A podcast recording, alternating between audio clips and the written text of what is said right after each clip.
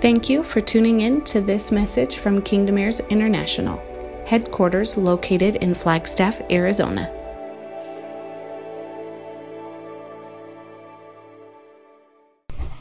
Well, we missed uh, everybody last week. Um, I was telling a couple of you guys, it seems like it's been forever. it's been weird. It always feels like it. Um, the deeper we get into this uh, with Apostle Paul,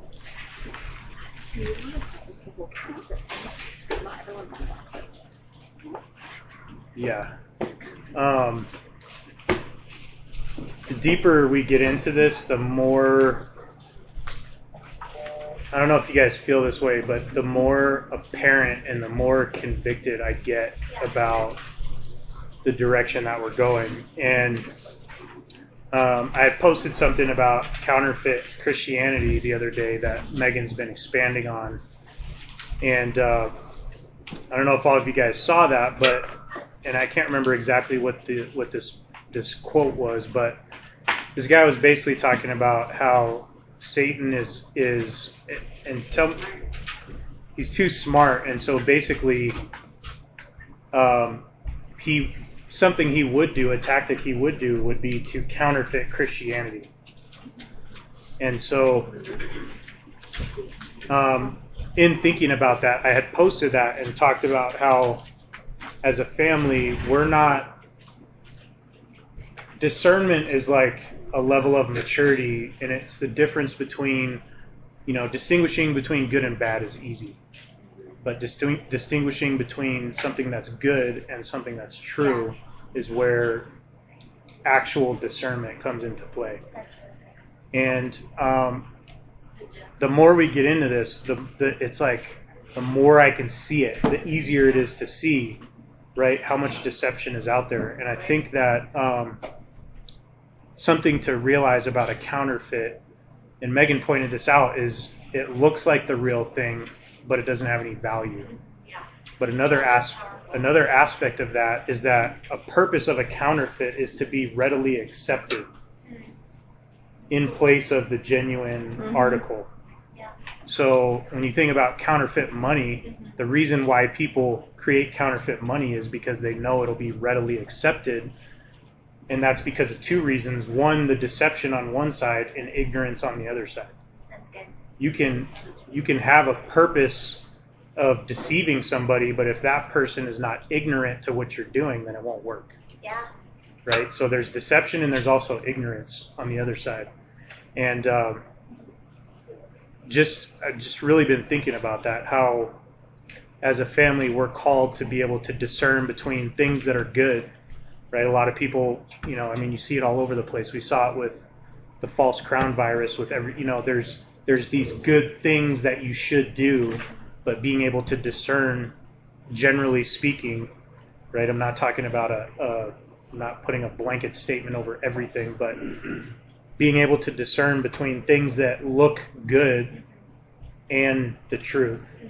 And um, you know, it also comes into play which you're, you're what you're, you're united under as well, right? Like being able to discern false unity or shallow unity for the sake of what's true. Yeah. So, like I said, the more we get into this, and I and I want to continue with Paul tonight, and kind of talk about um, Paul's origin story, if you will. And we kind of we went into Acts nine uh, several weeks ago, talking about how you know most every commentary you look at, every article you read about Acts nine, every sermon you hear, it's about Paul's conversion, right, to presumably to Christianity. And one of the things that we talked about before that that I believe from the scripture and going down this direction that we're going is that he wasn't converted, he was called, right? He was called to be a son of commandment. He wasn't converted to Christianity. Um, we've been taught for decades and hundreds of years that uh, Paul is the father of Christianity, right? Like he's the one that invented Christianity. And but when you read this chapter, there's nothing. There's this is what amazes me is there's no there's no reference to about the road on the road to Damascus about him converting necessarily. It's not like the scripture says he converted, right? This is the language that we that we've been ingrained with that he converted on the road and that he converted to Christianity and when you extrapolate that that he's the father of Christianity and that he invented this and that's why I was so bold as to say that he is um, being utilized by Christianity in a way that's not true to basically prop up Christianity itself, right? And so I want to I want to look at Acts chapter 9 and when I when I say his origin story, I'm talking about the origin of him being sent out as an apostle. Not the origin of his life, not, you know, obviously he had a whole life before this. Um, but this is the origin of his apostleship. And so when we look at this, I believe that what Yahweh is highlighting in this is something that I, I've never heard it before when you look at it this way. Um, and I, I believe this is it's critical and it's undeniable when you begin to break down the dynamics that are within Acts chapter 9 and you look at what happened to Paul on the road to Damascus and then what Yeshua sent him into. Um,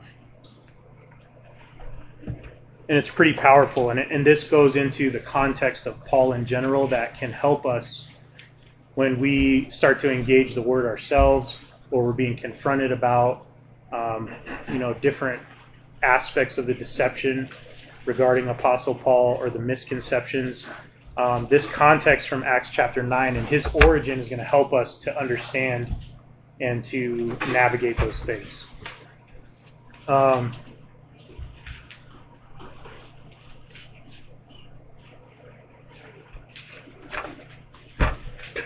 So I'm just going to read through Acts chapter 9, and then we'll kind of go back through and, and break down what I believe the Holy Spirit is saying. So um, it's Acts chapter 9, verses 1 through 19. And I actually printed this off out of the complete Jewish Bible. Um, and then we'll look at Acts 22 after that, a couple verses in there. Uh, it says, verse 1 Meanwhile, Shaul, still breathing murderous threats against the Lord's Talmudim, went to the Cohen Hagadol and asked him for letters to the synagogues in uh, Damascus, authorizing him to arrest any people he might find, whether men or women, who belonged to the way, and bring them back to Jerusalem. So, actually, I think I'll kind of break this down as we read through it, but it's it's important to understand context, right? Like every every time you read about these things, you want to be simultaneously interpreting the context of what's happening. So when we take a step back and we look at what Paul was doing, what he was on his way to do, was to basically arrest the Lord's Talmudim. So even in this scripture, the, the people that he was after were disciples of the Lord. Which if if he was after people that are being identified as Talmudim, as disciples, that means that there's also something about them that you can assume because of who they're being discipled by. Okay? So he's still breathing murderous threats. He gets basically arrest warrants from a chief priest to go into the synagogues in, in Damascus and arrest men and women who were followers of the way. Okay, so we know that the people he was after were Jewish, they're in synagogues, and they're Jewish followers of the way, which means they're they're Jewish and they're followers of Yeshua. Okay? And he was going to bring them back to Jerusalem. Verse 3 says, He was on the road and nearing Damascus when suddenly a light from heaven flashed all around him. Falling to the ground, he heard a voice saying to him, Shaul, Shaul, why do you keep persecuting me? He said, Sir, who are you? He asked. I am Yeshua, and you are persecuting me. But get up and go into the city and you will be told what you have to do. So, I mean, up until this point, like n- none of this has anything to do with conversion.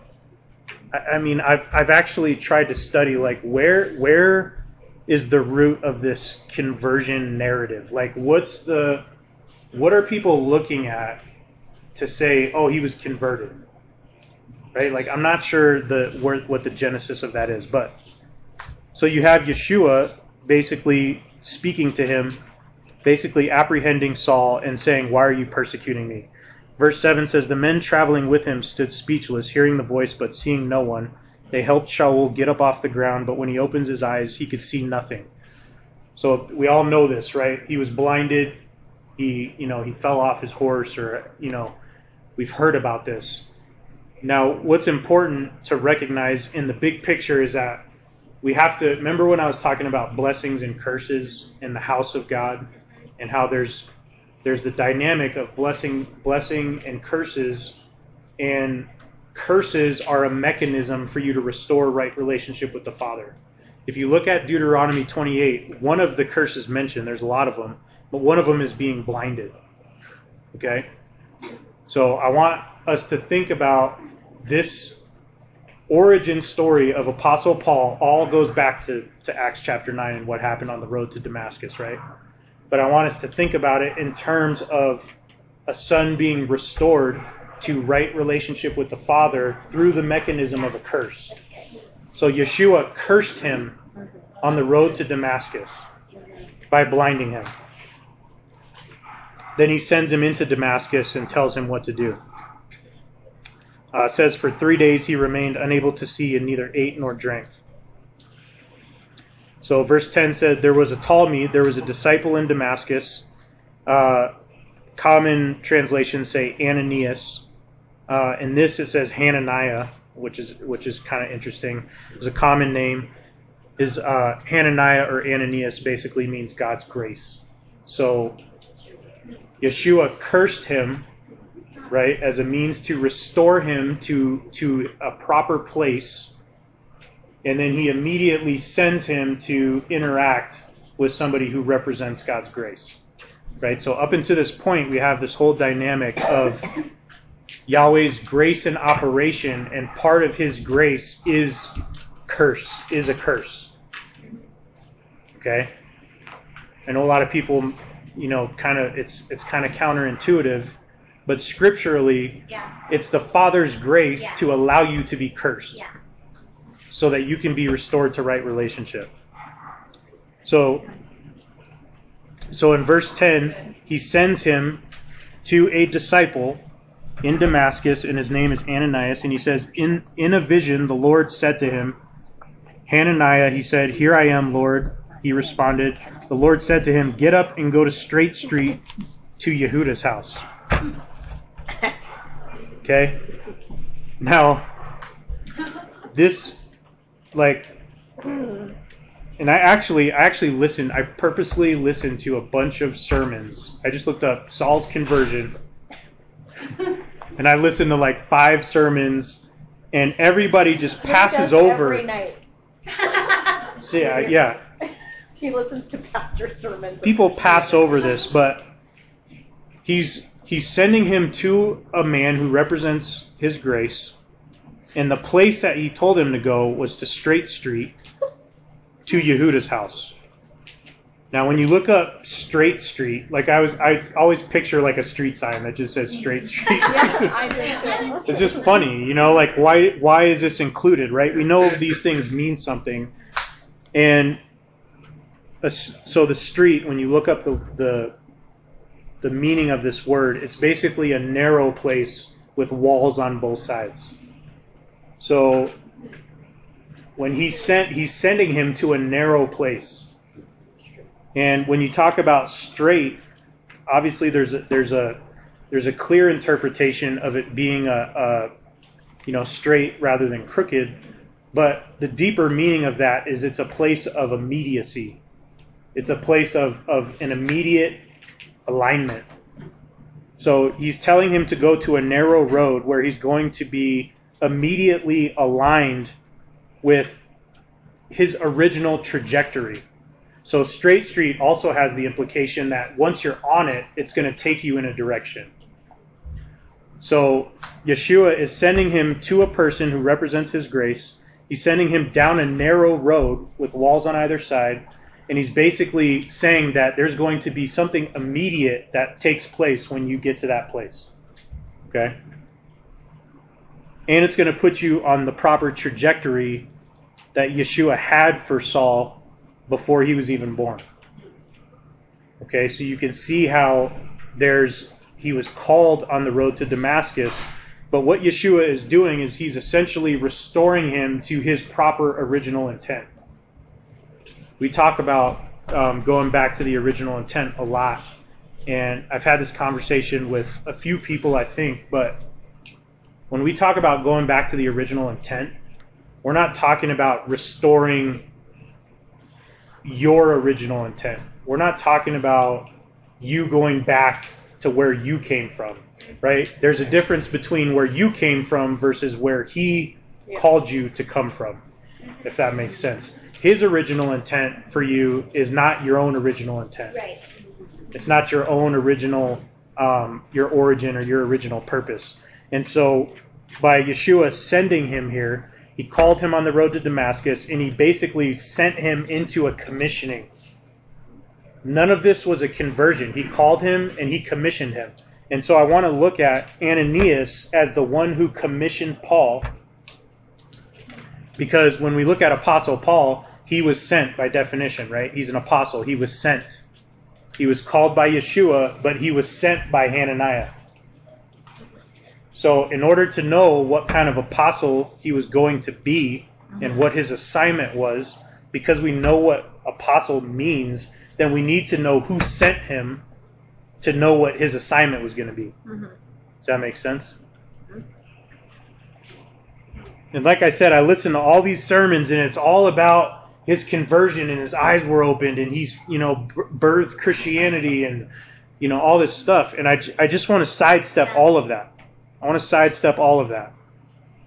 So, so he's so the Lord at the same time is giving Saul the directions on where to go. Go to Straight Street. You're going to meet this man Hananiah or Ananias, and he's going to lay hands on you, and you're going to regain your sight. At the same time, Yeshua is talking to Hananiah and telling him, "Go to Straight Street to Yehuda's house, and you're going to see a man, Saul of Tarsus, and you're going to lay hands on him and regain his sight." And he's in, you know, uh, he's basically saying, like, "Are you sure this is the guy that's been killing us? Yeah. Like, this is the guy that's been seeking to arrest us and kill us because we're followers of the way." And you want you want me to go meet with this guy?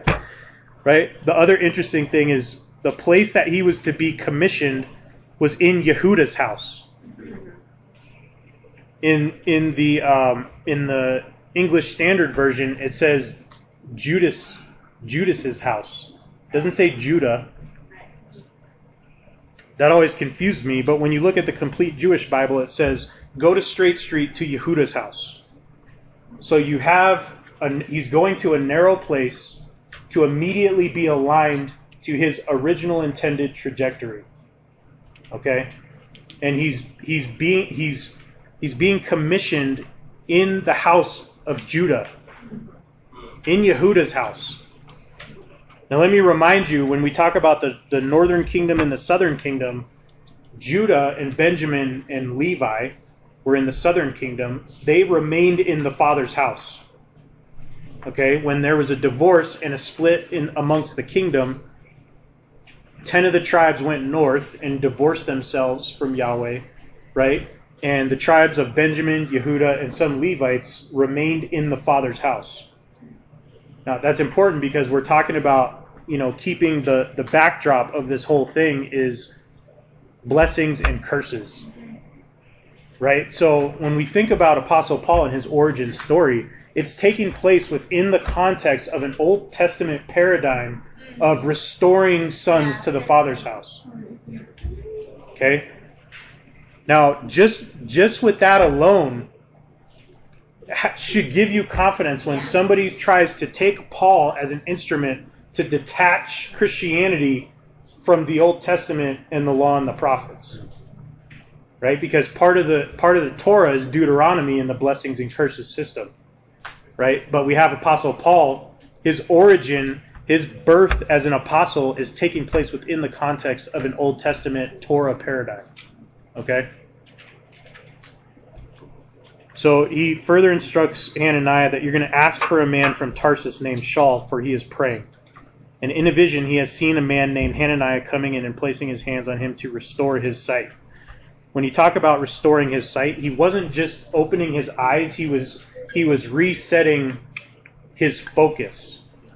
So not only is Saul being realigned immediately, he's being put in a narrow place.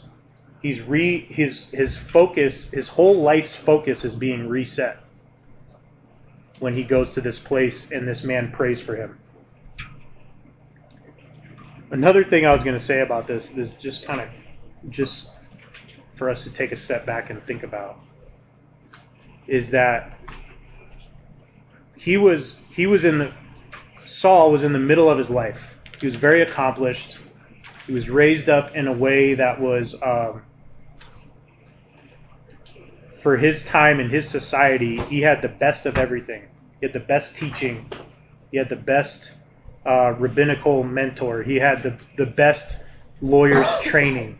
Right? He was very accomplished. He was very well known. He was very powerful to the point to where he could get high priests to give him arrest warrants, go to other countries, and, and do what he wanted to do. Right? So on the road to Damascus, if you can imagine, he was probably in his own mind fulfilling his destiny. Mm-hmm. Okay? Now what I want what I want us He to realize He was doing the Lord's work. Yeah. Right.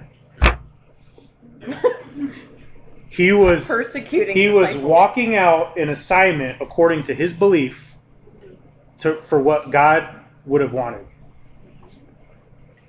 And he was, in a sense, you could say, fulfilling his destiny. Okay? But the destiny that Yahweh had for him disrupted all of that.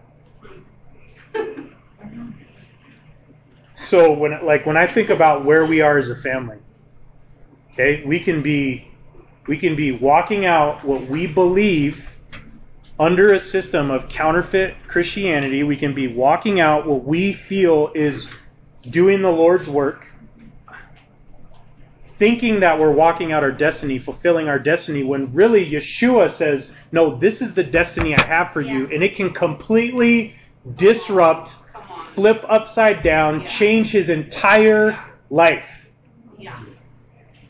So be encouraged because when when we're walking through this process and we feel like this whatever craziness that Kingdom Heirs and that mom and dad or Tanya and Justin or what whatever craziness you guys are talking that I can't wrap my head around, it is disrupting everything I've ever known. Because Yahweh said, I'm going to take you to a narrow place and there's going to be an immediate alignment and a trajectory change. Because the destiny that I have for you. Yeah, right. Right? We're talking about Apostle Paul, the supposed father of Christianity. Yeah. yeah. That's good. Yeah. yeah. like he here we are complaining about being disrupted, right? Because we know we were on a trajectory and we got really good at being on that path, right? Mm-hmm. We became professionals, Mm-hmm. Professional Christian churchgoers, right? Professional uh, prophesiers, professional layers on of hands or whatever. We became professionals, right? Thinking that we're fulfilling our assignment because we've been trained that way, right? And we will even point to this man to, to justify it. Okay? So he sent him to restore his sight. He was going to reset his focus. It says in uh, verse 13 Hananiah answered, Lord, many have told me about this man, how much harm he has done to your people in Jerusalem. And here he has a warrant from the head Kohanim to arrest everyone who calls on your name. But the Lord said to him, Go, because this man is my chosen instrument to carry my name to the Goyim, it's basically the Gentiles, even to their kings and to the sons of Israel as well. Verse 15 is important because Yahweh is basically saying, or Yeshua is basically saying that Hananiah, which represents his grace, has to go and do what he's being told because this man is, is his chosen instrument to carry his name. This verse goes to show that that Saul is being restored back to the Father's house because he's going to carry his name. Up until this point, he's not carrying the name of Yeshua. Okay? But this goes to show the Deuteronomy 28 dynamic of him being restored back to proper alignment in the Father's house. Right? He's literally sending him to Yehuda's house. Yeah. So that he can continue to carry his name. For I myself will show him how much he will have to suffer on account of my name. Verse 17. So he left and went into the house. What's interesting is he just entered in. Right? Like he just entered into the house. Placing his hands on him, he said, Brother Shaul. This reminds me of um, the story of the prodigal son. Right? The prodigal son returns home and they get the robe and all that kind of stuff. And the way that you are to receive a prodigal son, you have Hananiah who says, Here I am, Lord, when he calls on him. Right? And he tells him what he wants to do. You can tell he's terrified out of his mind because he knows who this guy is. He's notorious. Right?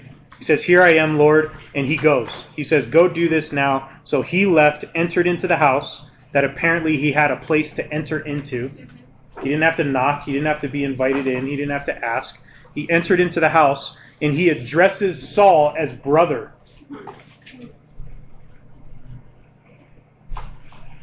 Said the Lord Yeshua, the one who appeared to you on the road as you were coming here, has sent me. Now this is where I, I want to like paint the picture in the, the ultimate context of this whole thing regarding Apostle Paul. We know Paul's an apostle. We know he was sent. We know he was sent by Yeshua. We know he was called by Yeshua on the road to Damascus. Now is the time when when it comes to the commissioning. Okay? He says that Yeshua sent me so that you may see again. So Ananias, right? We only really hear about him in Acts chapter 9 and it's very brief. And a lot of people just kind of skip over his role. But essentially, Ananias was the apostle that sent Apostle Paul. He, he got a prophetic revelation. He was literally sent by Yeshua on an assignment to literally change Paul's trajectory. Yeah. Now,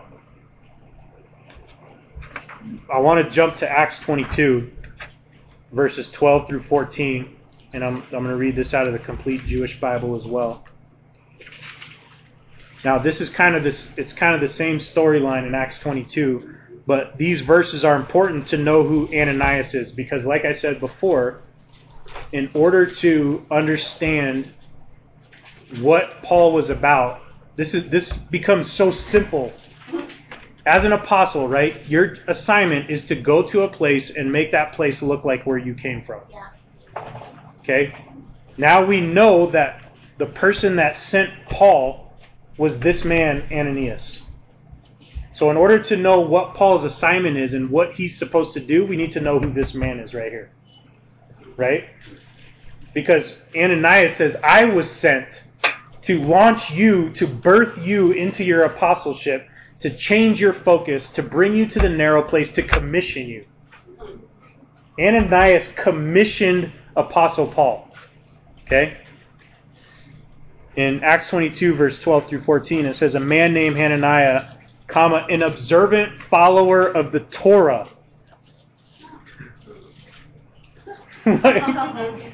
Now add to that because when you were reading in Acts 9, it says that Saul had murderous threats against the Lord's Talmudi. And Ananias is saying, but I'm one of those people, or else he wouldn't be afraid. So he's automatically described as a Talmudim, which is a disciple. Not, anyways, Yeah. but just to add to that. Yeah. Mhm.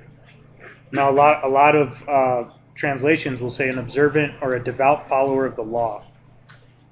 But we know that law doesn't always necessarily equate to Torah, right? So when I that's why I went back to the complete Jewish Bible. And this man Ananias, who was sent to send Apostle Paul, says he was a devout follower of the Torah, who was highly regarded by the entire Jewish community there. Right? That's that is to me if we can you can have scholarly debates, you can have people who've been studying the word for years, you can listen to sermon after sermon after freaking sermon.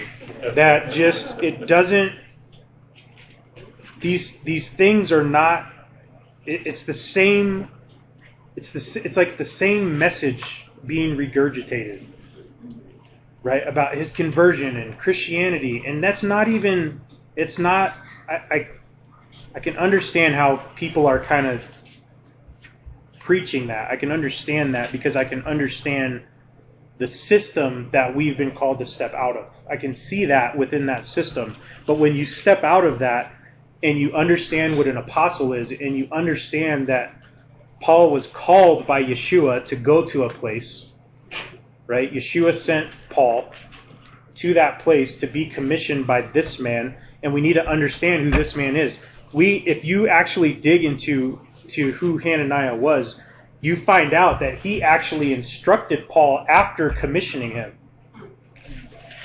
He instructed Paul in Damascus. Like he became his teacher. And this man was an observant follower of the Torah, and he was highly regarded in the community, which lets you understand why he could just enter into the house of Judah. Right? Yep. Do we know what the house of Judah was? Like, was that someone's home, or was that like synagogue? I don't know. I don't know, but it's kind of like, and I, I would look into that. Like, literally, whose house was it? Right? That's one layer. But then, you know, just like Straight Street, what does straight mean? You know, but there's also the layers of what is what is the spiritual dynamic that's taking place and so this is a big deal because we can now understand that when we talk about Paul's calling as an apostle to not only the Gentiles, but the house of Israel, you talk about that major calling and him writing two thirds of the New Testament and his impact on what we now know as Christianity, right? 2,000 years later you can you have to reconcile this against where we came from and against just the prevalent teaching that apostle paul is the evidence of how we've been detached from the law and we no longer have to honor it. Right? You have to reconcile that that as an apostle by definition he was sent from a place to a place to make it look like where he came from but where he came from and the man who commissioned him and initially yeah. instructed him in his apostleship yeah. was an observant follower of the Torah, yeah. widely respected in the Jewish community. Right? And it was God's grace that, to utilize this man, this prophet, who was willing to be sent to face this guy who was notorious. It was through God's grace and through a mechanism of cursing Saul to restore him to right relationship in the Father's house on a narrow path to change his trajectory and his outcome. Right? So not only are we talking about where did he come from and who sent him and what does that mean, we're also talking about the dynamic of this this whole operation was taking place within the context of cursing and restoring him back to the Father's house which doesn't make sense if you if you utilize Apostle Paul to disconnect yourself from the law and the prophets, right? Because then Apostle Paul would never exist. You can't utilize him as evidence to disconnect from the law and the prophets because if you don't acknowledge that as valid, then then Christianity as we know it and Apostle Paul as we know him wouldn't have even existed in the first place because he just would have continued down the road to Damascus, right, with no opportunity to be restored in right relationship or proper alignment. He would have just continued on his way and done what he was out to do, right, to murder followers of the way, right? Which, by the way, is when when Apostle Paul is defending himself in court before King Agrippa, he acknowledges himself as a follower of the way, right? He's talking about coming from these people who initially sent him, who initially instructed him, right? So there's this this is so important for us to know because this is what I'm talking about with a lot of times people look at apostle Paul in terms of things that are a dichotomy, good and bad, black and white, law, grace, right? There's there's this dichotomy, but with apostle Paul, it's much more about discernment and being able to identify the distinctions between right things that are that could be considered good and things that are true right like we have to operate in a way to be able to recognize and step out of a system of indoctrinal thought to realize that when we look at his origin story right it's like it's like the marvel movies right like you might watch a batman movie but then they come out with the origin story and where they came from and it brings a more complete picture with Apostle Paul, we have to know that. This is the origin story. This wasn't a conversion story. This is the origin and and basically the ground zero of his whole calling. And who was behind it? Right? Yeshua didn't actually commission him. He just called him on the road and said, "This is where I need you to go." Because I have a man that's going to commission you. I'm like, to me, this is just. I don't know if you guys are are. Yeah. Like to me, I, it, any argument you would have against Paul's apostleship, any argument that you would bring against the law and the prophets and the validity of the law or the Torah, doesn't make any sense according to just these few verses. Yeah, yeah, yeah. Right? I mean, we can go into other verses later on about who Paul says he is and who he doesn't say he is and what he proclaims and that he's never violated the Torah and all, all that kind of stuff. But even talking about Yeshua being an apostle, being sent from heaven to earth to make earth look like heaven, right? We, if if you acknowledge somebody as an apostle, you have to then ask yourself who sent you because your assignment is directly related to where you came from. Right? Yeah. So if somebody's an apostle just like Paul is, then we can identify that this was his commissioning. This was his origin. And the man that was called to commission him was a was a devout follower of Torah. Amen. So I want to kind of like see if I can explain it just with maybe different words for it to settle. Um, because I can understand the word conversion because he did have an alignment, right? So there is an aspect that he did, he was going down one path and essentially had to be corrected into another path, correct?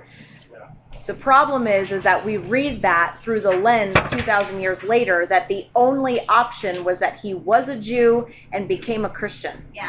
What he's presenting is he was a Jew and he became a follower of the way, which is now the Gentiles have access to the Torah that I was persecuting them for never being allowed to touch. Mhm. So it's not the concept of Christianity, but it is a concept of the scattered nations that he Yeah. was called to. But what was he called to train them in? Not to not do Right. what he had. His conversion was his own issue that he once thought that the talmidim did not have, they were dirty. They were Gentiles. They were divorced. They left the house.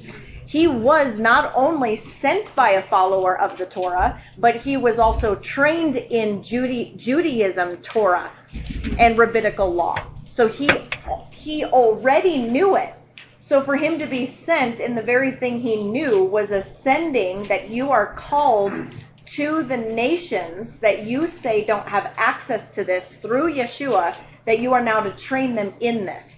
So there was a conversion, but it was from Judaism to Gentiles having access to the Torah. How whatever name you want to call that. That's what we're getting to is what is that name? But it was not no longer a Jew and now Christianity Yeah. means all things Jewish is bad. Yeah. It was does, is that make is that making sense? So there was a conversion or there was a an um a correction Yeah. or a curse that brought him to the house because he went to the house of Judah. Well, he was already in the house of Judah. That's why I see he walked in. He was raised there, but he was being sent out of that house to allow other nations to be able to come into that house, whereas he was persecuting that those people were never allowed to come into that house. Mm-hmm. So there was a an alignment for him, but it was an alignment from one thing to another. The problem is, is that we've decided to define what that one thing was and what is that other thing. And what we're presenting and what he's revealing to us is that that other thing that he was aligned to is not what we know of today. It was to create more talmidim, which is disciples of Yeshua, to be followers of the way, who he, I mean, Yeshua is the Torah. So it doesn't, that's why he's saying that this is so simple. It doesn't make sense that Paul is the father of teaching people to not follow what he was sent to teach them to follow. His whole scroll. And when you read it through this lens, you'll begin to read what he was saying all the time. Which that's why he could say and be blameless. I've never broken, because he because his whole when you get to know Paul, he's no longer the one that says you don't need to do any of these things. He's the one that's saying you are supposed to be doing all of these things. Yeah, Um, it's really good. yeah. I hope it doesn't muddy the water. What? I said I hope it doesn't muddy the water.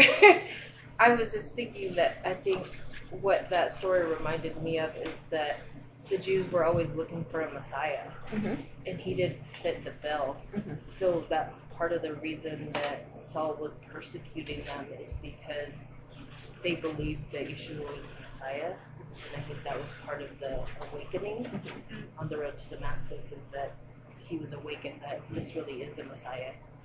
Yeah. Yeah, for sure.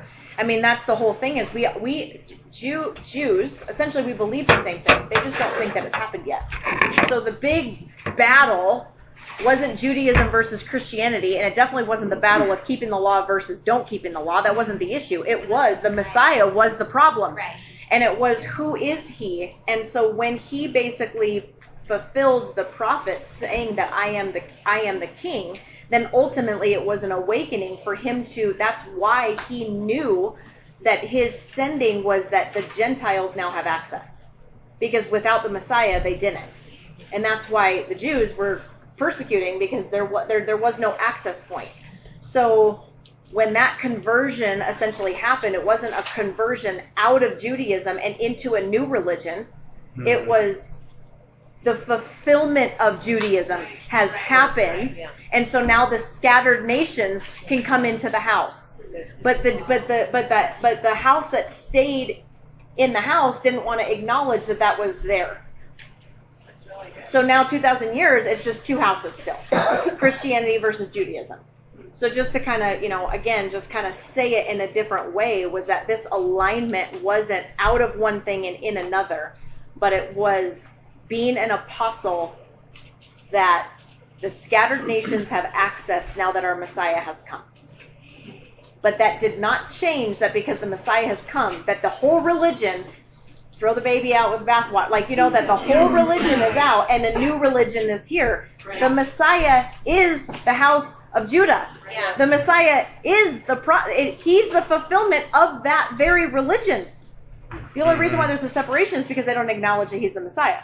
Yeah. But he is the fulfillment of that religion. So when Yeah. Apostle Paul's getting sent out, he's there to teach that all have access, that it has been fulfilled, both Jew and Gentile. Now both need to be preached to. So he's persecuting the talmidim. Now he's recognizing that the uh, the the goim the Go- goim the the Gentiles have access, and at the same time he's also going to be a voice for the house he came from, because they don't they don't believe in his conversion. They don't believe in his access point, if that makes sense. So he became a sent one for both houses to see truth. But he was the that's why he Paul is all things to all people. He was the greatest gap builder. Yeah. He was Yeah. the he's the he's the two houses become one man. Yeah. That's like who he was. He Yeah. was not. It It's doesn't make sense. reconciliation. Yeah, he. It, that's why he says I have Yeah. the ministry of reconciliation because he was stepping out and becoming a voice for both houses to catch what was going on because both needed to be corrected. You know, the house of Judah needed to see the Messiah had come, and those that were following. Uh, following the Messiah needed to learn the ways of the house. That's why some of this stuff's not even in the Bible because his his his uh, missionary groundwork was to not deal with Christians. Right. That wasn't an issue.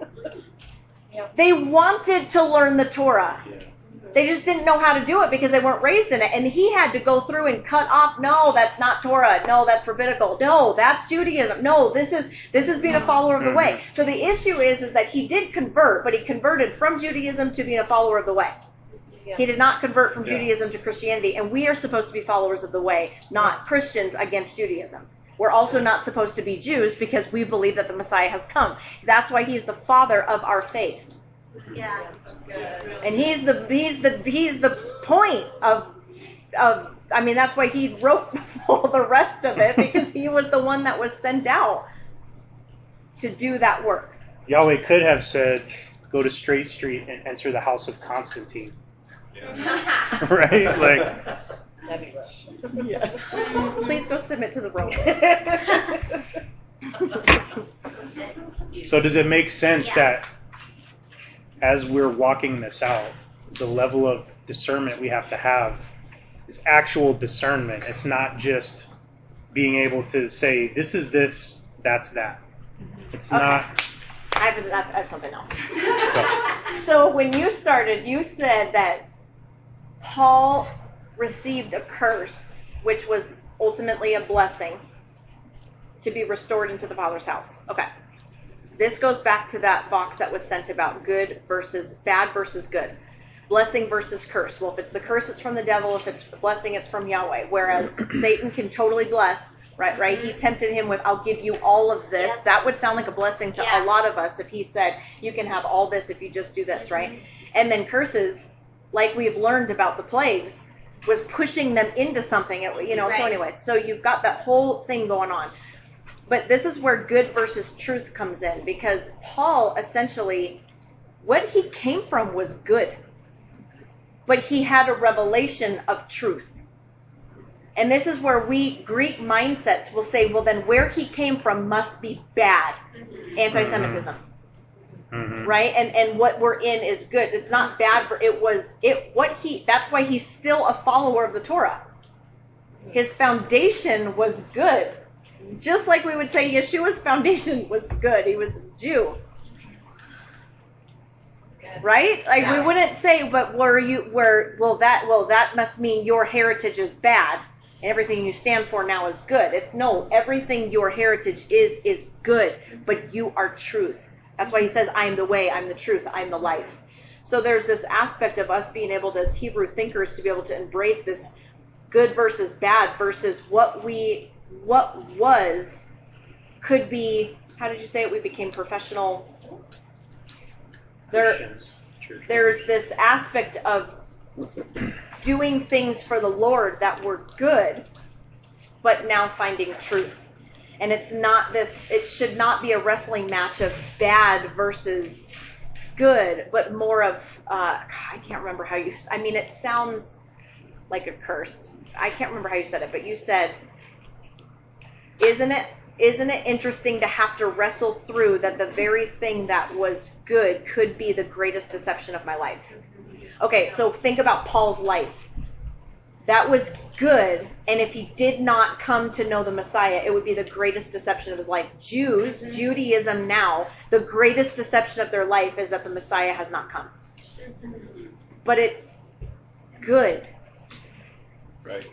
Yeah. D- You know, what I, does Yeah. that make sense? So it's Yeah. like it's not a well, that was all bad, and now this is good. But being able to be a Hebrew thinker to say what was good was also deception, Yeah. and can I wrestle Yes. through that to get me to truth? Yes. Versus good versus bad. Yeah. Or well, then I guess all this was bad, and I guess this is good. Or it's not that. Or Yeah. curse versus blessing. That's Greek mindset. Yeah. But to think whatever was good could also be the greatest deception if I don't step into truth. Whatever Paul had been Yeah. raised in was good, but then the Messiah stepped on the earth. Mm-hmm. Judaism, I mean, I understand that there was fences and you know and all that kind of stuff in rabbinical law, but they were their heart was to safeguard. I don't want anyone to break the Torah. So so there's this aspect of it was good until truth showed up Yeah. then you have to step into truth. Right. Well, it doesn't mean that that means this was bad, but it does mean something that was good was also deceptive. Yeah. And that deception essentially will also be the gateway to lead us to truth. Mm-hmm. Yeah. I mean, Yeah. in some of our stories, Yeah. you know what I mean? It's not like you just you born into. Tr- I mean, you're not you're born into sin. You're not born into oh, like. I don't. You know what I mean? You there's there's there's this walk that brings you into truth. And so if we can kind of think about Paul as as somebody who fathered this and how to see his story from that lens versus looking at it from the lens of being a professional prophesier to now what am I? Like that must be you know bad. So now what? Right. That was good, Right. but it was also deceptive. Yes. And so it's bringing me to a place of truth into what it is that he has for us. Yeah. Right? Because when he because when the Messiah, when transformation, when Yeshua steps on the scene, transformation happens, you step into truth. And if and if all of a sudden you're enlightened to a place of truth, then you have to recognize then what was before Right. Yeah. was not full truth. Yeah. We should not be scared of deception, Yeah. but also on our face grateful and thankful Yeah. that in our time frame, in our lifespan, he's awakening us to coming out of that deception Yeah. and not just being professional like Paul could have done. I know better. I've been raised in this. I have it. I have everything. So I'm not going to I mean, he didn't have a choice, but you know what I mean? I'm not going to be blinded. I'm going to keep or, Yeah. or not listen to the prophecy that he, I'm not going to go to the house Yeah. or be disobedient. Yeah, so so what's good has the potential to rob you of what's true. Yes. Yeah. That's good. And I want us to kind of I mean I can see us in this story, not that we're murderous, right?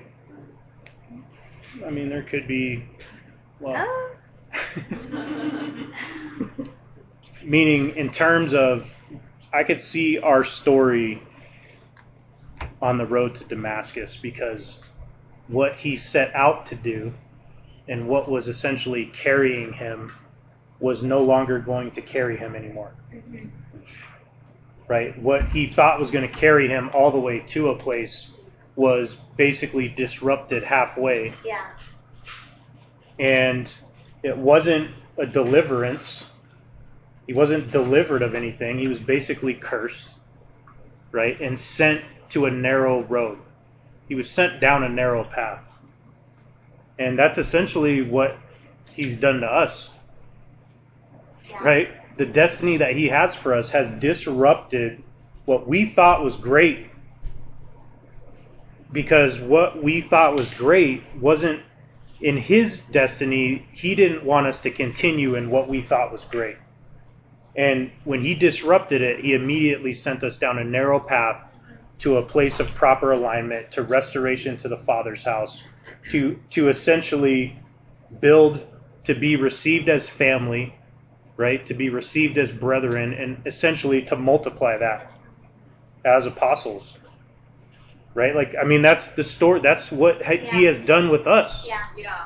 Yeah. right? And I take great encouragement that if any time I have struggled with this, that Paul was was widely known throughout Asia, Asia, like throughout several continents. Everybody knew who he was because of how accomplished he was, right? So I, I want to go to Philippians three and, and just point out another scripture that exemplifies this point that we're talking about, this dynamic of discernment versus a dichotomy type of situation that a lot of uh, modern Christian scholarship will will try to make the context about.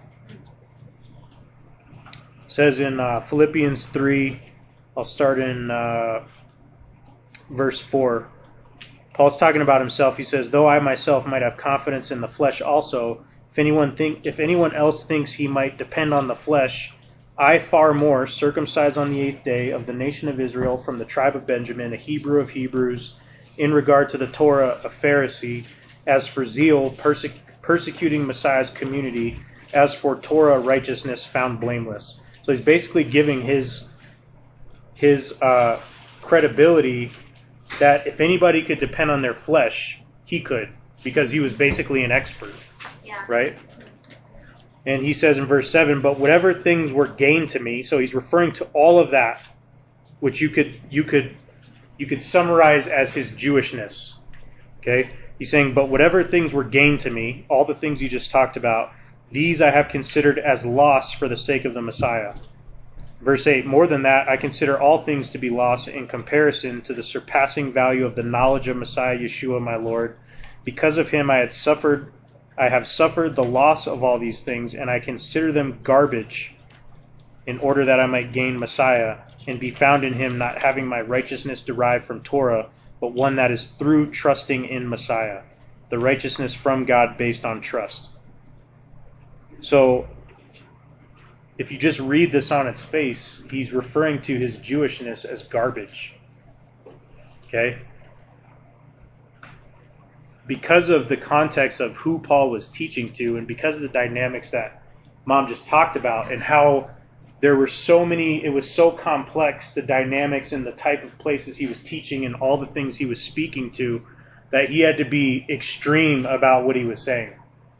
A lot of times people will accuse us of like, oh well that's extreme what you said. Well sometimes we're we're in the spirit, we're hitting something so ingrained right in the face, and we have to be extreme to shock you out of something that's just you can't see it any other way Yeah. right? When Paul is talking about his Jewishness and his his resume of righteousness according to the flesh, he's referring to it as garbage because he wants to he wants to gain all of that through his trust in the Messiah. He's saying he wants all that through Messiah. Yeah.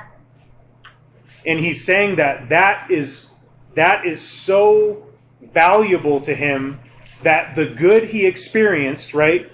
Him in his flesh, nobody could compare. The goodness that he had before is garbage compared to the truth Yeah. of obtaining that through Yeshua. Yeah. Wow.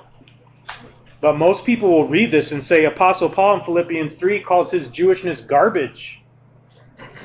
Right? In that mindset that she's talking about, if it's black and white, it's an immature discernment to say, well, it's either this or that. And even Paul said his Jewishness, his the Torah, the righteousness in the Torah, the his Hebrew lifestyle, him being a Pharisee, all that was garbage. Right? It's easy to just point to this and say, look, he says it right here. Right? But if we have discernment as mature sons, then we can identify actually what he's saying. Right? Because where he was sent from, he wouldn't if he's an apostle sent by Ananias, and we know who commissioned him, and we know who he was, then he wouldn't refer to that as garbage. Right? But it's it's that good versus truth. Right? If if you think about it, would you rather have I mean, good is good might as well be garbage compared to the truth. Right? If you don't have the truth, then you, it doesn't matter what you have, it's not the truth. Yeah. Yeah. Right? So we can see what he's saying here. That was all garbage because it wasn't through Yeshua. Now, if we go back to Matthew 5, right, and what Yeshua said about his own purpose, he did not come to abolish, right? So what Paul is saying is, I want all of these things through Yeshua, through the Messiah, who is the perfect law of liberty, who showed us how to live like this because it's written on our hearts. Obviously, Saul, when he talks about his his uh, his resume of Jewishness, that wasn't written on his heart, right? He was all about the letter of the law. That's garbage compared to it being written on your heart, right? It's not one or the other. It's not good or bad. It's not garbage and Christianity, right? So another way of saying this conversion story would say that he left duty and shifted into devotion. Yeah. Because the only way to have devotion is to be able to see the Messiah. It's not possible. Before him, it was not possible to be able to have it written on the inside. That's why the prophets talk about the renewed covenant. It will be written on their heart. But until that was fulfilled, it's not possible. So everything prior to the Messiah was all trying to get it right.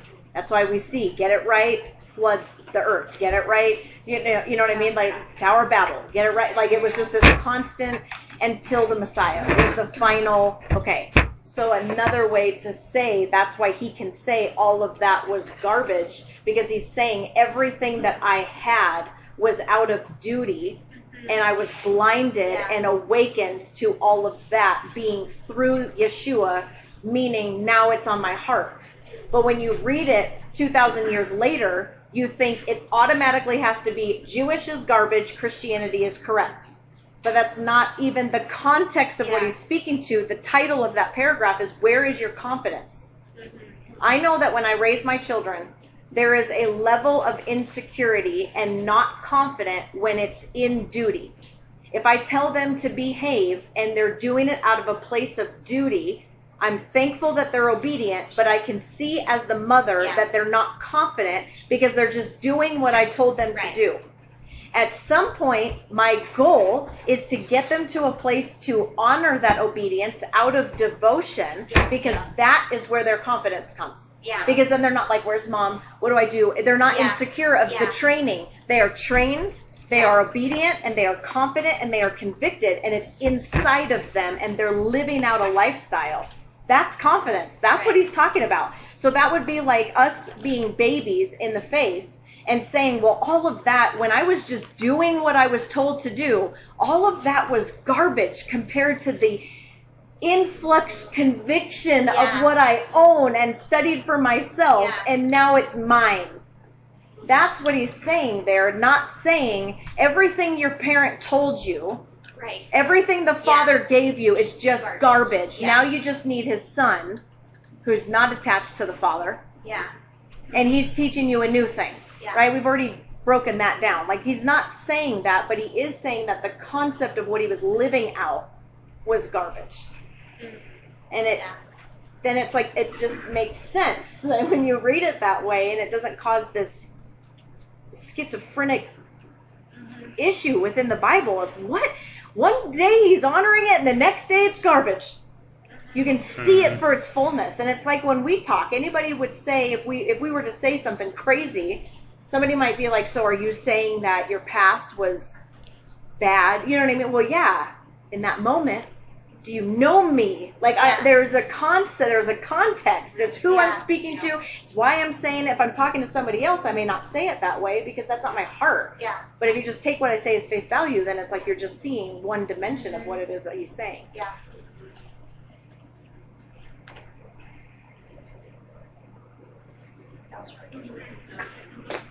I was looking at you like tag team. yeah, if we if, if we think about what she's saying in the context of Paul being a son of commandment, right? The father's instruction is a safeguard and a tutor when you're mandated to do something. It's like we talk about actions precede beliefs all the time. Right? You make your children do things that they don't understand the reason why, but somebody has to safeguard their raising until they can get to the point where they believe it on their own. And they don't need you to be telling them what to do in order to walk that out. So so does it make sense that Paul would be raised and tutored by the Torah only to disregard it totally and to lead the entire Christian world to disregard it? It doesn't make any sense. Right? It doesn't it doesn't when you think about it that way, any of us who have children our whole goal in raising and teaching our children, even with something like washing their hands, is so that they will eventually, when you die, they will know how to keep their hands Hopefully clean. before. And it's not because mom told me to do it, but it's because I understand why I do this now. It's essentially written on their hearts, and so It's the principle versus the action. Right. And I think to me this is the best way to help even if right we're not scholars. We're not, you know, you may in some of us have encountered pastors in the community and they're already, you know, well what they're already lining out their debate. Right? They've got their the well what about this and this and this is why you're wrong and all this stuff, right? Maybe you're not a pastor. Maybe you're not a scholar, right? None of us are, are that are those things and so but if you understand the heart behind Apostle Paul and you can actually relate to him and understand who he is, who he's not, what is the what is the prevailing dynamic that's taking place about how he even came to his assignment in the first place. Right? If you know those things, it's easier it's easier to, to navigate those things, which is a lot of purpose of this night season was one exposure, right? That disruption because of what our destiny is. Yeah. There's a disruption Yeah. That we need to understand what the deception is. We need Yeah. to be able to have the maturity to to identify counterfeits, right? If if we handed out a bunch of money, half of it was real and half of it was counterfeit, you guys would want to know how to be able to tell the difference, right? Yeah. But for some reason, man, with like it becomes such a personal thing Yeah. because of what she said. Well, if this is true, if you're telling me this is the truth, that means that everything I went through was bad, Yeah. Right. right? But if we're operating in a level of discernment that doesn't if if we're operating in a level of discernment, I guess it depends on your definition of bad, Yeah. well, too. You know. you could be okay in paul's example on the road to damascus he didn't when he was disrupted by yeshua's destiny for him he didn't complain about well then was all this Yeah. Yeah. right he wasn't like well lord what are you saying like all all this training all this all these degrees all this lawyer training all you know all this stuff you're trying to tell me that's bad like he didn't he didn't even go there because he understood that he was going from a place that was good to a place that was true. Like all that was was carried him into his actual Yeah. purpose. Yeah. we could we could eat when when destiny disrupts our what we have going on. Right? Like i think i'm going to damascus to do this when yeshua steps in and says no actually you're, Yeah. i'm sending you over here and Yeah. you're going to do something totally different that you never understood when you if you're bitter if you're bitter about well okay if i get stuck on my past well then what are you saying about it because it's either black or white and i get bitter about it then i will never step into what he actually had purpose for me Yeah. Yeah. Yeah. If the destiny disrupts me and i'm like thank you lord this is the truth what i had was garbage right not really but you're Yeah. he's he's comparing good to truth Right. right? If you understand that, then you'll actually step into your purpose. What I what I think the danger is with this dynamic when this dynamic happens is you can be bitter and you can be stuck in this limbo of you won't you won't go back. You. You'll be stuck in bitterness about your past. You won't Yeah. go back to it, and you Yeah, also you won't go forward into your unsee, purpose. Yeah. But then, yeah. And that's the danger. Is like you have to be decisive. Yeah. right? Like, man, if there's an ounce of bitterness, like step off the fence, Mhm. one side or the other, Yeah. right? I personally, I, I think no matter what side you step on, it's better than being stuck in the middle and being lukewarm. Yeah. I would personally rather just not be bitter and just embrace the purpose, Yeah. right? It's really. And I think that's, t- to me, this just speaks volumes about where we're at. And when you talk about what we talked about a couple weeks ago about the beast and right, Did you guys do your homework? Did you guys read what the beast sounded like? what does it sound like? People didn't do it. Nobody did it. Well, some people did. Well, whoever did it. It sounded- Don't ask. huh? Don't Well, I'm ask. curious. Totally Well- sounds like Christianity. Yeah. D, can I? I hope it's all right. If D, she, she's here. It's okay. Under the bus. She goes, I don't know what is going on, but I read about the beast, and I don't know what's happening. But have you guys been saying that it's Christianity? Because I'm pretty sure it sounds like Christianity, and now I'm understanding why you said it, and everything's coming. What is happening? she got all like she read it for. I mean, she she was like for a time and away for, and she was she was just basically like just reading it, and you know, and she was like, oh, so. Can I ask something about that? So then, Babylon the Whore, who literally wrote the beast, I always thought that that was Christianity. You know, as we're then I reread this and I'm like, that's not really the case. Hmm. Where did she fall in this? What does she represent? I don't know. I I think with that, when you read about that, it's more of the there's a prostitution aspect. There's there's I'm like, I don't want to answer. There- you know what I was thinking? What, what where my mind went was the professional aspect that you were just talking about. If you do something that should be intimate, but you do it for payment, you become a prostitute.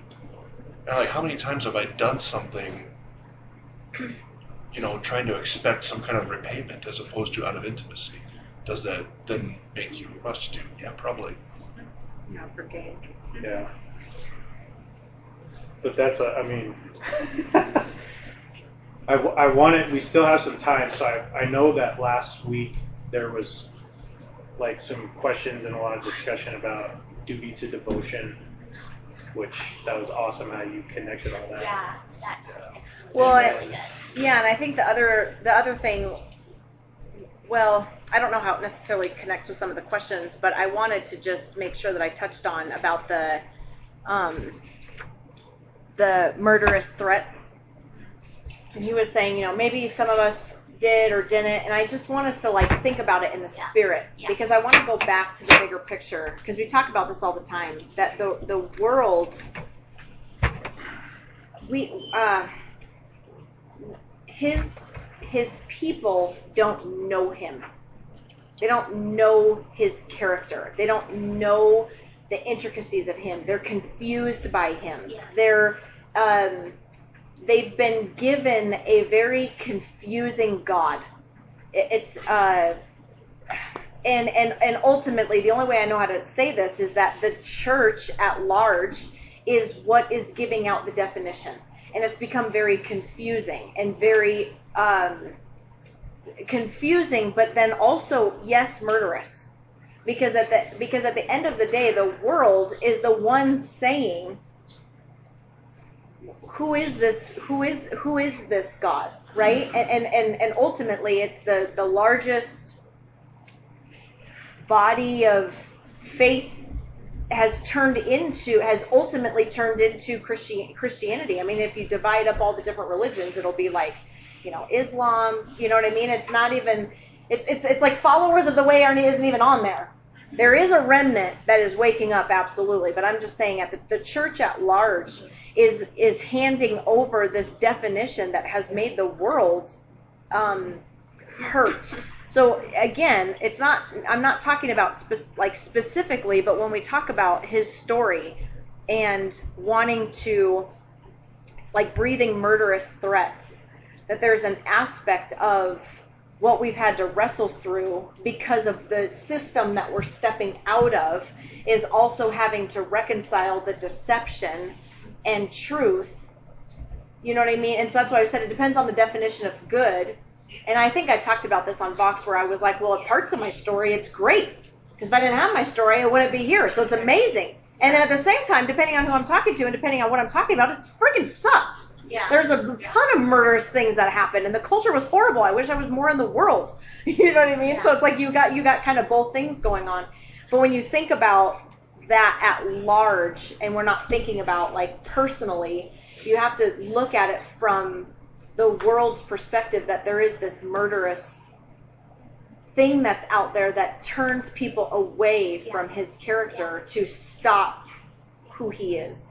And then even his own people will be deceived or confused or not know who he is. So then how can you be a vessel to be able to express who he is if you're not even, you know, confident in who he is or knowing his character? And so you know, just thinking just thinking about like when you were talking about his story and about us, like we were those people because we were part of a system that was breathing murderous threats to tear down any any, any tear down anything really to be able to be enlightened to the Messiah and knowing who he truly is. And so anyways, I was just wanted to add that as we're wrestling. Did you want to ask a question? Well, if there was about those, you know, those issues, because I, I, obviously we're talking about blessings and curses, and um, you know, we know you guys were talking about the character of, of Yahweh and, and uh, duty and devotion. So I just didn't know if, you know, maybe that cleared it up, or if there was any questions about that. We do. Mean, we have we have some time. If we want to, if there's any questions. Okay, so Yahweh tells you to do something, you like at first do you at first when you start doing it, like if he tells you to like learn the Hebrew letters and you start doing it out of um, like obedience, and then does it like out will it turn or like will it start to be out of like devotion at some point? Mhm. You just have to be consistent in it. Yeah. I mean, yes, it will. It will eventually turn into devotion, but it always starts with being obedient, because you don't. How can you? How can you do something out of devotion if you don't have it inside of you? So typically, actions precede beliefs, where you're doing something out of action, or um, we'll just use that word, doing something out of action, and then eventually use the like the light bulb goes off of the why, and it starts to become more and more in you, and then what you gain from it and what you experience then starts to come out of a place of devotion to where you're wanting to, and it's not so much coming from a place of consistency or checklist, but coming out of a place of just it just starts to naturally happen. But with Paul, when that happened on the road to Damascus, wasn't his like right then and there it changed from duty to devotion? Or did he obey, obey, obey after talking with whatever that dude's name was? Ananias. yeah. I mean, I don't, I'm sure he had a process.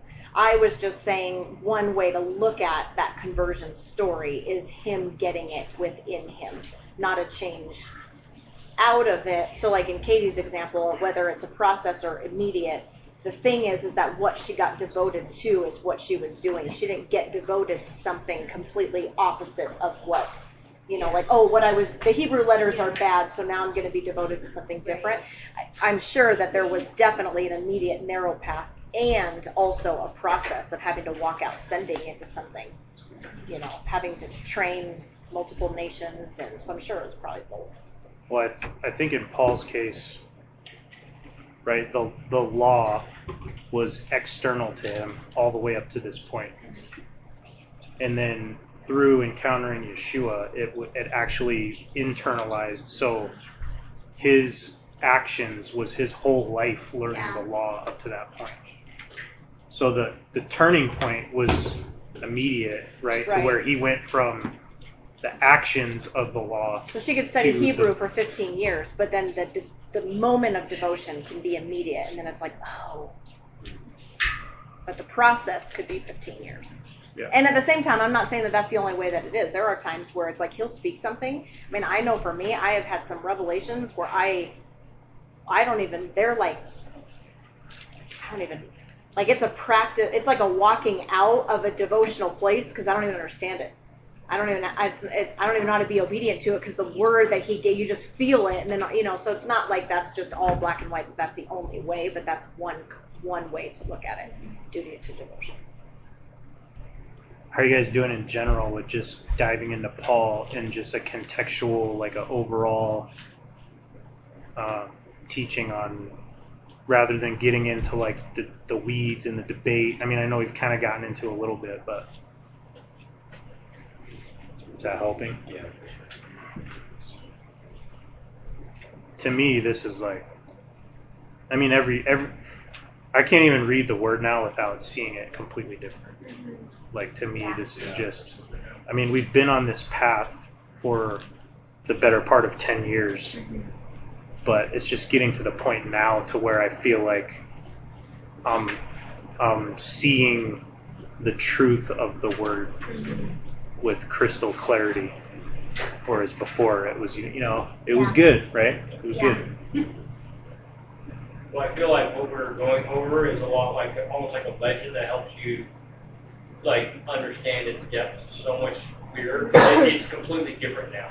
Yeah. Just to understand to understand the context of like it wasn't to abolish like if you and and, like it's written, you've read it, but just to understand or actually like internalize the concept, literally is like a legend that changes as you read every part of it. So it's really I don't know, to me it's fairly eye opening. It becomes more and more like not debatable in a sense like how different it is than what I had understood.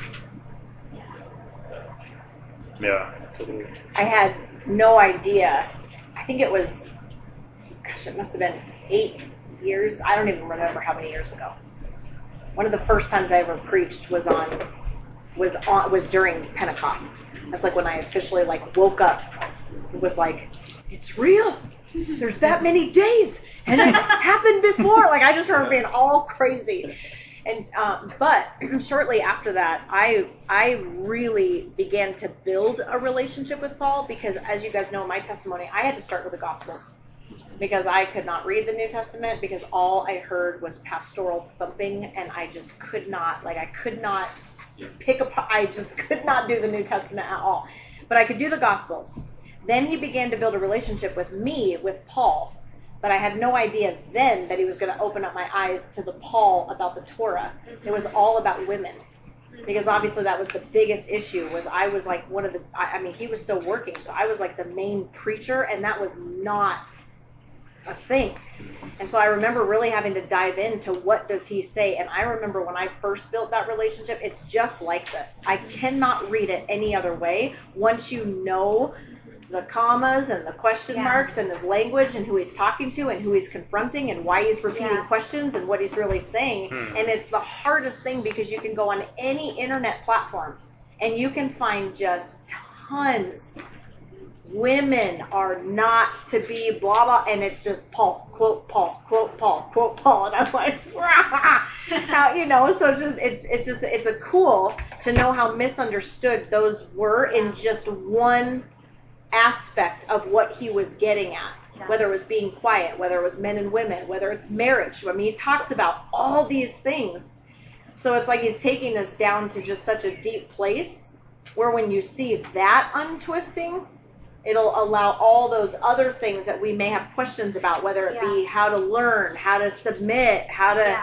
what is Christ, what is marriage, you know what I mean? If you read it through the lens of a Torah breaker, you don't know anything about women. You don't know anything about being a man. You don't know anything about being a woman. You don't know anything about marriage. You don't know anything about raising kids. You don't know anything about how to submit. You don't know anything about pastors. You don't know anything about apostles.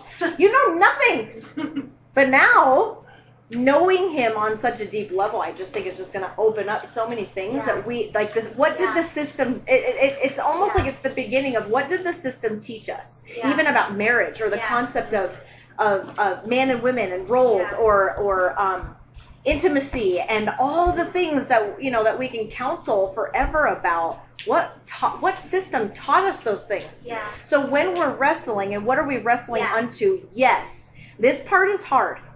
Now, granted, I could say that. I thought the women's stuff was hard. I didn't know it was going to get deeper, so I'm hoping it's not any deeper. But I would think that this is the bedrock of his beginning of what he believed, right, and who he was trained by, and what his destiny was, is actually going to unlock a whole Yeah.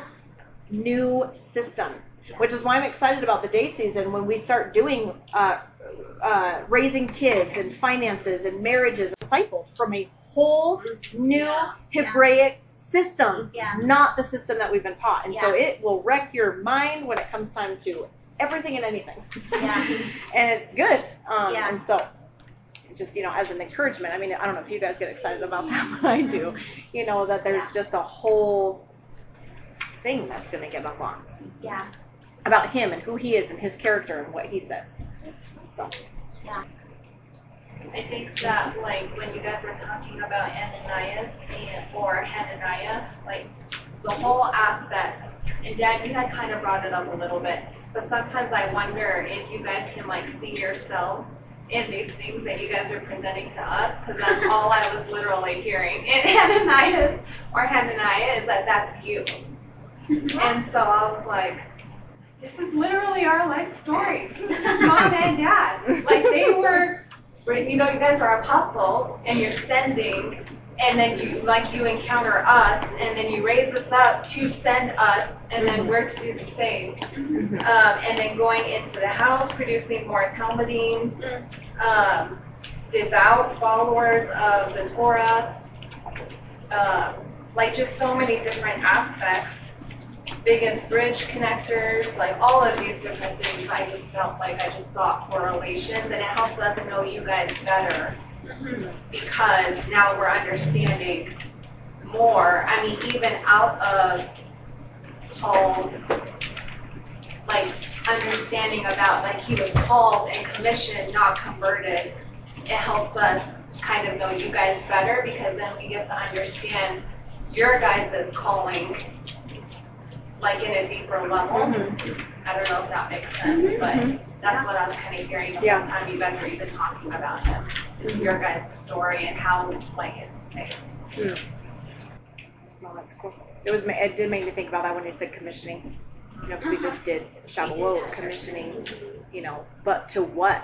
Right? To commission to yes, raise disciples because we keep talking about what the Great Commission is, but then Mhm. also to be the be the biggest bridge gapper, bring the two houses, how to speak to both nations, right? And so that's what is so powerful to Yeah. you know to think about. Aaron, can you grab that little treasure box? Yes. Thank you. And just start circulating it around the room so that anyone who has um, something to physically offer up tonight can do that. And as we do, what I what I'm walking away from tonight with is a heart's cry to continue to give Yahweh permission to disrupt it all. I wrote it in huge letters, circled it.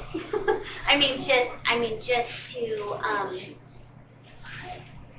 to um, I, I feel like there is such a um, I think I already said this on Voxer, but every time we hear more, every time we receive more truth, it should give us an even deeper, more full. I mean, it sh- it should fill up or stir up our hunger even more to uncover that counterfeit, so that we can regard truth above all else. And it feels like the only way. Okay, we can say if we if we if if you would say you're still a Christian, then to me, the way that you honor that is you honor the Messiah. Right? You follow Jesus. Mhm. Yes? Mm-hmm. So, if what's being uncovered more and more is that Mm-hmm. Yeshua More of him. is truth, then wouldn't we want to follow or have more access to all of who he is and that truth that ultimately what's being revealed is Torah, is more access.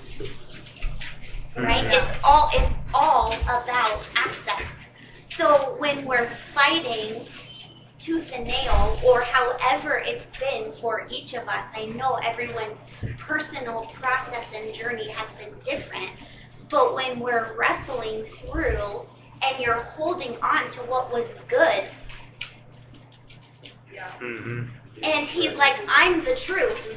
Yeah. And you're saying, No, you're good. And he's like, I'm the truth. Yeah. yeah. then are you really even a Christian? Like, I just, I don't. Right. Come on. So, so, so can can you reconcile that?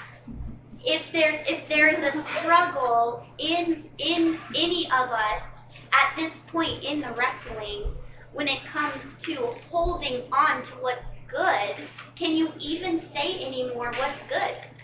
Right. And then, and and then, so this is the positioning we need to leave with tonight. So then, if you're holding on to what's good, and he's saying, but in my truth, I will, like, there will be abundant, all It of will be this. great. Yes, yes. Then, then ultimately you're going to stay. I feel like there's also a, a warning in in tonight and in walking away tonight, and an opportunity to wrestle through even that warning.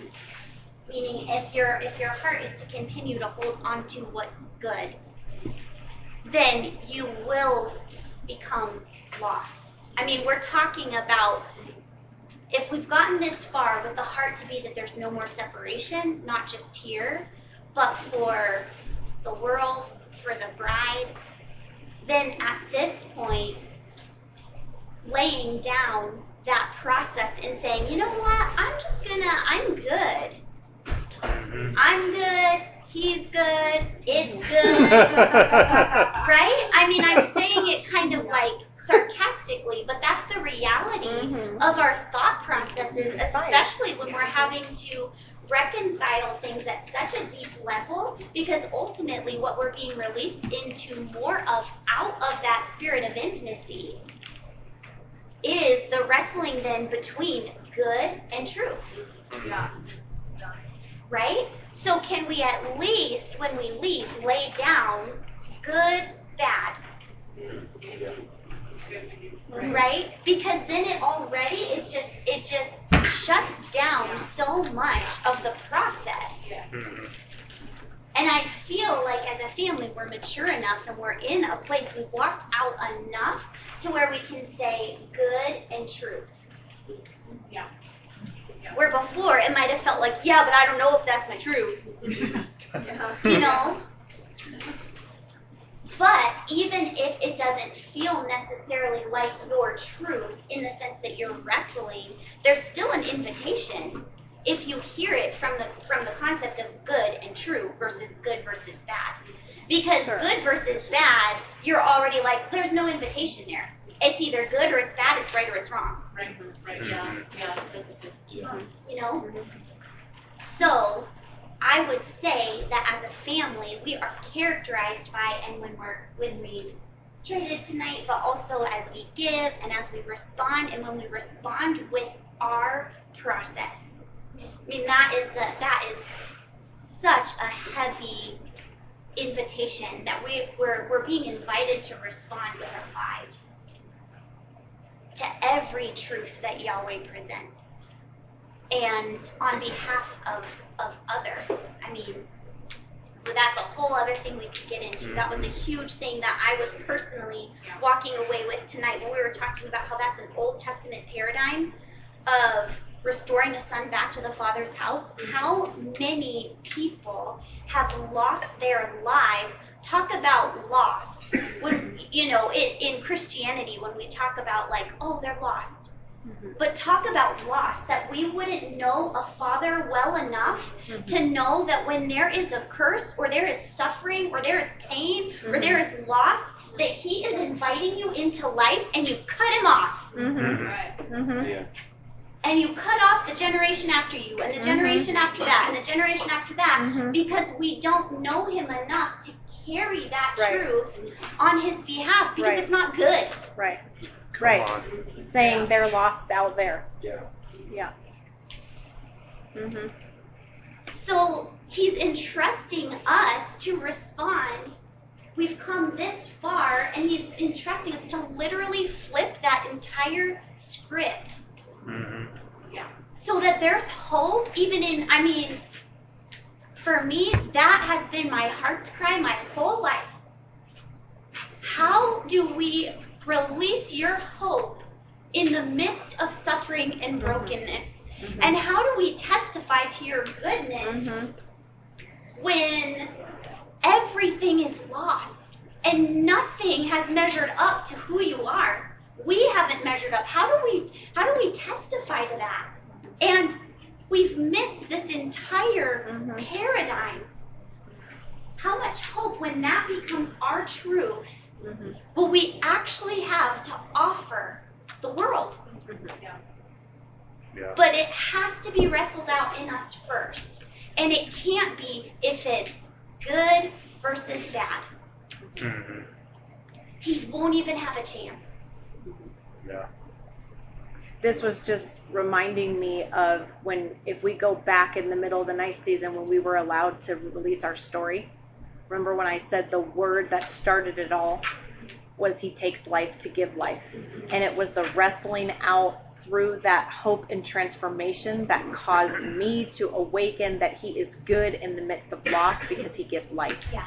and seeing life in that is what's going to bring that's what she's talking about is that bringing hope. But what will happen is oh miscarriage loss that's bad Yeah. so then now there's no more invitation Yeah. that's not from him must Yeah. have been a curse need deliverance that's satan because yahweh would never take Mm-hmm.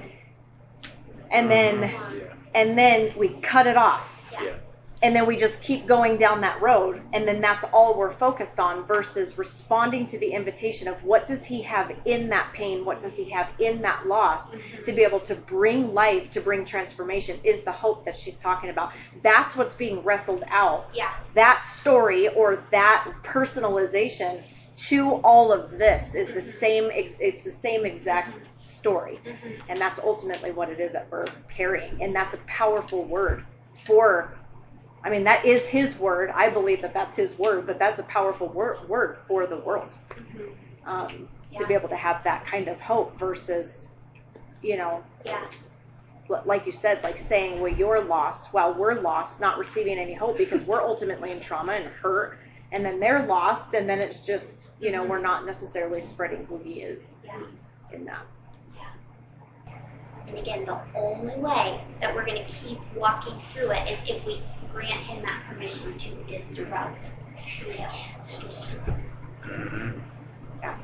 It's also was, it's making me think of some foundational things that, which we, you know, we know when we're training our kids that there are decisions that they can make that are good, and then there are decisions that they make that are better, and then there are decisions that are the best. And we've and what we're talking about, what she's talking about to me, what I hear is that we've settled for good, and we hold on to good when he's saying, Yeah. but there's a better and there's Yeah. a best. Yeah. That's a concept that's not foreign to us when we're raising our family. Right. You know, I don't want my kids to do good. I want them to be the best, and it, you know, if that if that makes sense. So it's like there's that there's that Yeah. that um, that foundational teaching that that's what he's doing is it's an invitation into more or to more of versus i mean again it depends how you look at it because it is a loss but not when you look at it through the perspective that loss brings gain mm-hmm. or you lose your life to gain it then you're constantly saying that then Yeah. that was good Yeah. this is good in my life Yeah. that loss this is good because my perspective is something is better Yeah. or what is best is coming versus only two options Yeah. Thank you for listening to this message from Kingdom Heirs International. If you have received insight and revelation with this message, we invite you to claim that revelation by trading on the trading floor with this ministry. You can do that at kingdomheirsflag.org. Thank you.